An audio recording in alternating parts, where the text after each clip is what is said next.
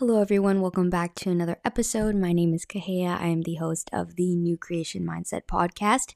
And today's topic, we are going to be talking about how to naturally increase serotonin levels while pleasing God. Seems like a mouthful, but I'm super excited because this kind of includes health, fitness, like mentally, spiritually, physically, and emotionally. So it hits all the points today and I am I'm just here for it. For those of you who don't know, serotonin is a chemical that carries messages between nerve cells in the brain and throughout your body. Serotonin plays a key role in such body functions as mood, sleep, digestion, nausea, wound healing, bone health, blood clotting, etc.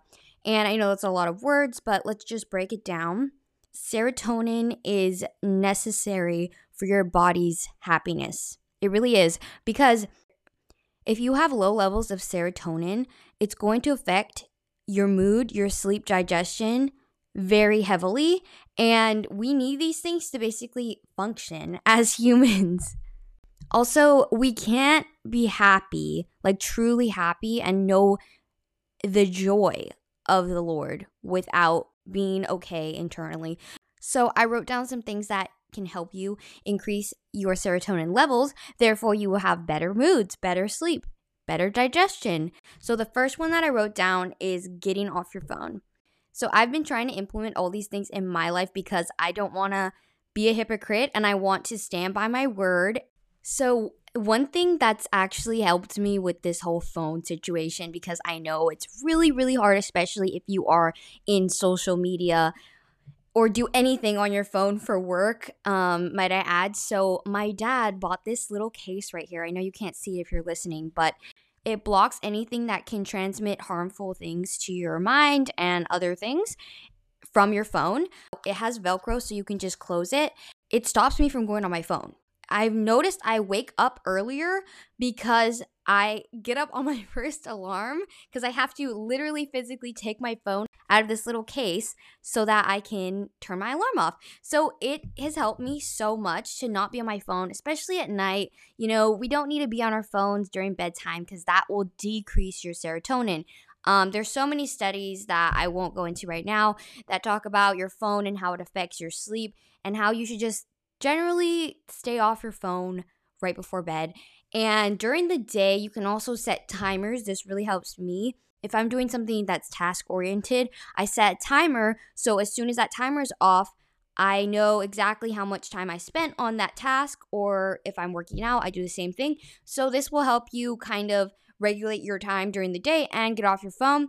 And one thing that can help you get off your phone is the next point you can go outside more. Um, going outside obviously increases your t- serotonin naturally. Like nature is the cure for most things. Honestly, you can just go outside when it's sunny, even if it's rainy, just get some fresh air, get some oxygen in your lungs, and do some breathing. 10 to 15 minute walk, which is really not that much time. I put my AirPods in and I listen to worship music while I walk, or you don't have to listen to music and you can just just chill. Just go for a little walk. Also, sitting outside during morning Bible studies, that's been really really fun and helpful. And when the sun is out, it does boost your serotonin. Nature will boost your serotonin. So try to get outside as much as possible. I know some people work in offices or places where you can't really be outside that much, but if you do have the opportunity to take a little lunch break, take that lunch break and go walk outside real quick because it will help you a lot throughout the day. Also, these things are pleasing to the Lord. Like, He wants us to spend more time with people and more time with our family and more time with Him, especially. So, if we go off of our phone, if we get outside, you're already accomplishing so many things that He already wants for us. And it is the best for us because He knows best. And what better to connect with Him than through nature? All right, the next point is stop comparing yourself to people online. And this goes to the phone situation. I know social media is so toxic in some areas, but so uplifting in other areas. So we should not compare ourselves because when you compare, you are making yourself depressed because you are literally stopping serotonin from going throughout your nervous system. And so, do you see how it relates to everything? Comparison in general is just not healthy for your brain. And God handcrafted you before time was even in existence, before this universe was spinning in orbit. So, so stop comparing yourself because God made you perfect and you are beautiful just the way you are. And we are made in his image. So don't compare yourself, but getting offline and not comparing yourself to people on social media will really help. And also just unfollow those people. Just do it. Unfollow those people that you're comparing yourself to. And it might be a friend, so that might be a little bit hard, but don't consume so much of their content if it's making you be less happy internally. And the next point is remind yourself of how special Jesus thinks you are. Jesus loves you. And so, shouldn't that bring us joy? Just being like, wow, somebody loves me so much that they died for me on the cross. Just that alone. That increases my happiness just thinking about it. And so, just be glad and remind yourself of what he's done for you because because it is such a beautiful thing and we take it for granted every single day. The next one is so simple, but it can be hard to apply, especially if you're addicted to caffeine like me. Um, it's drink more water. And something that I've found that helps me drink more water is drinking tea at night. And when you drink soup or tea that is hot, you're nourishing your body while hydrating. And this can help rather than just drinking loads and loads of cold water. Sometimes drinking hot water is more beneficial to yourself and it will increase your serotonin because when you have more water in your body, there is more blood flow because your blood volume increases. So, science. okay, next is eat more greens and fruits. And this is a given and a must, especially if you are not feeling happy. Don't go and get takeout, okay? Takeout and fast food do not increase your serotonin. They decrease it because there's so many empty carbs and carbs will not help your myelin sheath, which is the kind of covering around your vertebrae um, that increase your body's serotonin and nerve function. And so when you're giving yourself these empty carbs, you're actually decreasing your serotonin. Therefore, eat more greens and fruits and drink your water. It's so simple, but it's so hard to apply sometimes. And I know a lot of people that struggle with this. You will be happier if you eat more fruits and veggies. It is a natural source of serotonin because you're making yourself feel better internally and that will therefore increase your mood. The next point is read your Bible and encouraging books more. Not only reading your Bible, but encouraging Christian books because I we'll talk about this in another podcast, but I consumed myself with worldly, secular romance books and self help books. And those can be very entertaining and also educational in regards to like mental aspects of it. But I just, I never felt fully satisfied. I never felt happy when I was reading these books. Since I've been reading the Bible every single morning, sometimes at night too, I have found myself more happy and I found myself able to give people more love and advice. And there's just so many benefits to it. So read your Bible and read encouraging books that are encouraging you to read your Bible, and you will just find yourself a lot happier. The next one is listening to Christian music and podcasts.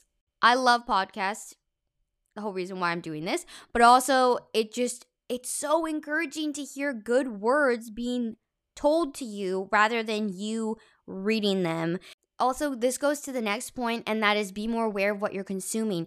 If you're consuming all this negative, worldly music and books and podcasts and stuff that just isn't fulfilling your soul and it's just emptiness, you're not going to be happy.